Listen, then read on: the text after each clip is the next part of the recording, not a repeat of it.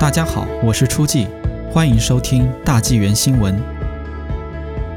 四月二十二日，卑诗省疫情更新。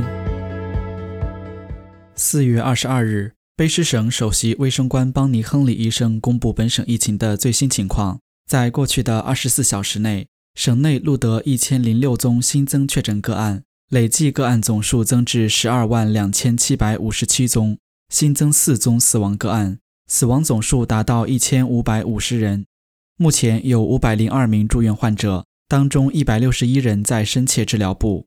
截至四月二十二日，一百五十万零四百三十人已接种第一剂疫苗，其中八万八千四百七十五人已经接种第二剂疫苗。